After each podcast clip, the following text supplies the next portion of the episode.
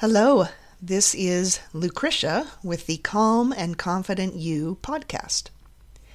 Today I'm going to start talking about defense mechanisms. In psychology, defense mechanisms are strategies, usually unconscious, used to avoid uncomfortable feelings such as guilt or anxiety from unacceptable thoughts or feelings. This is important for you to know because if you are engaging in defense mechanisms, it can negatively affect your relationships and hamper your ability to have a healthy and fulfilling life. Let's look at denial.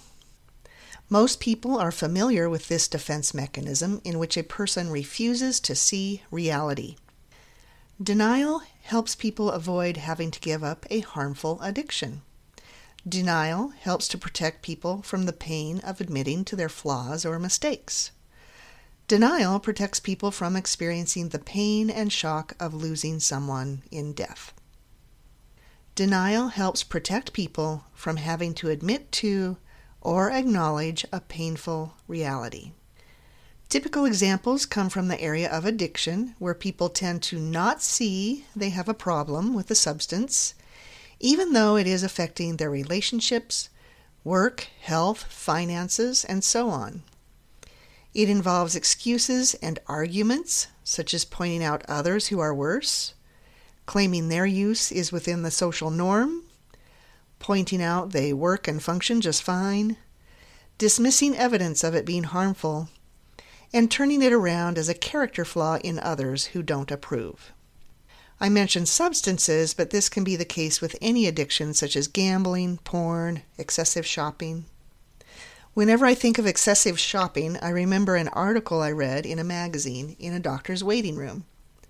It was about people who spent excessive amounts of money at Christmas time. One example was of a woman whose family already lived on a tight budget, but she racked up $4,000 on her credit card for gifts and then was hiding that from her husband. She probably justified her over shopping by saying she cared so much about the people for whom she purchased the gifts. Denial may protect a person's self image. People don't want to admit to flaws or mistakes they make in relating to others.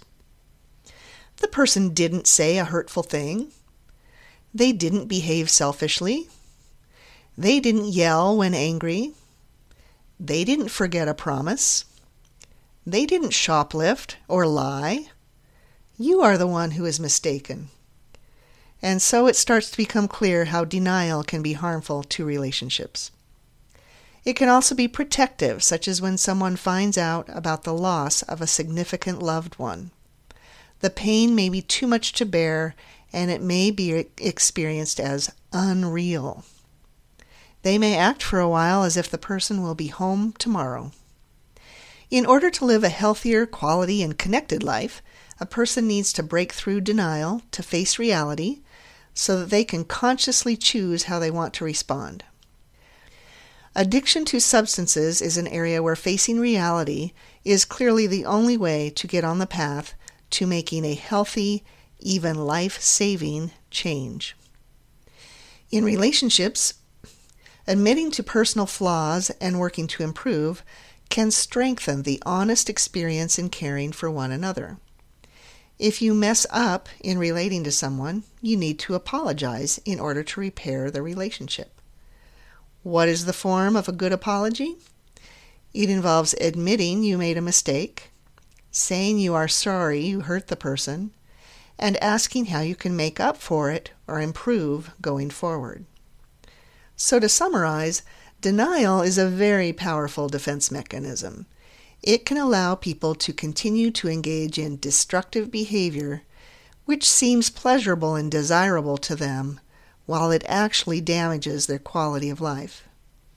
It can prevent people from dealing with reality and making conscious decisions.